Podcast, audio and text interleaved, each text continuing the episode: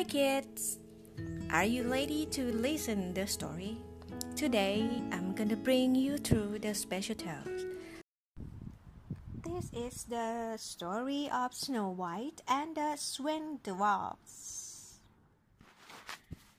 Snow White was a very ha- happy and beautiful girl with the brackets hair you have ever seen before. She was kind and helpful too. Everyone loved her except the wicked queen, her stepmother. Here she is. One day the queen's magic mirror and said that Snow White was prettier than the queen. The queen was mad and furious she told a huntsman to take Snow White into the forest and killed her. The huntsman could not bear to do the dreadful deed. He left Snow White in the forest instead here. Snow White was lost and alone. At last, she found a little cottage and crept inside. There she saw seven cups and seven plates, seven chairs and seven beds.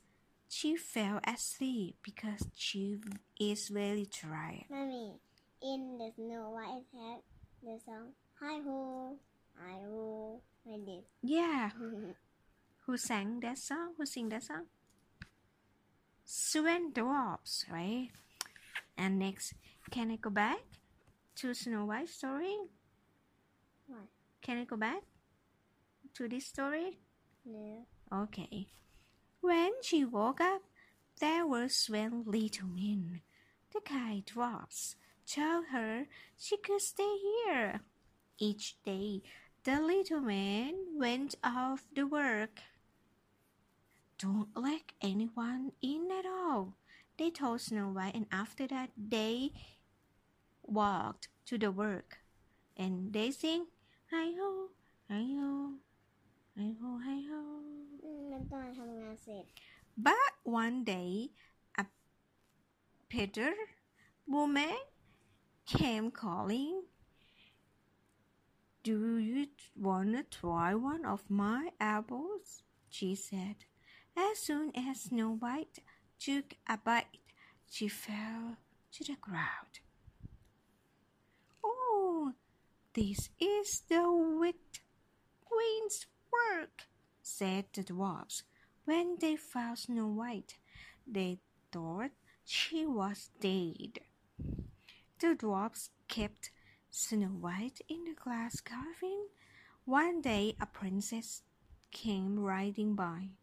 He saw Snow White and took her in his arm. The piece of apple stuck in her throat fell out. แม่เมื่อกี้เขาแม่บอกว่าเพนเท The สนะ love, คนเนี้ย the love, English, please.